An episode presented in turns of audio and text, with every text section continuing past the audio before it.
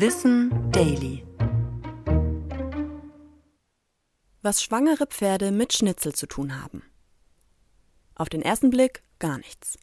Doch tatsächlich gibt es da einen ziemlich großen und leider ziemlich grausamen Zusammenhang. Denn die Industrie der Massentierhaltung will an ein Hormon, das trächtige Stuten im Blut haben.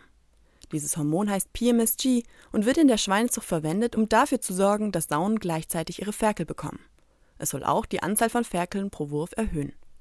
Die Produktion von Schweinefleisch soll so also effizienter werden. Um an ihr Blut zu kommen, werden Pferde auf sogenannten Blutfarmen geschlagen und gequält. Dann nehmen die Farmer ihnen in regelmäßigen Abständen und unter Zwang große Mengen an Blut ab, mehrere Liter pro Woche. Die Fohlen stören dabei, deshalb sterben sie entweder schon im Mutterleib oder werden getötet. Plump gesagt, für das billige Schnitzel auf unserem Teller leiden Pferde in Südamerika und Island. Bei uns sind solche Farmen verboten. Das Hormon kommt dann aber doch ganz legal zum Einsatz. Dabei ist dieses Hormon gar nicht zwingend notwendig und in Biobetrieben ohnehin verboten.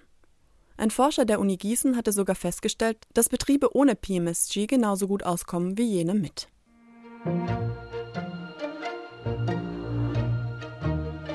Ich bin Anna Germeck und das war Wissen Daily. Produziert von Schoenlein Media.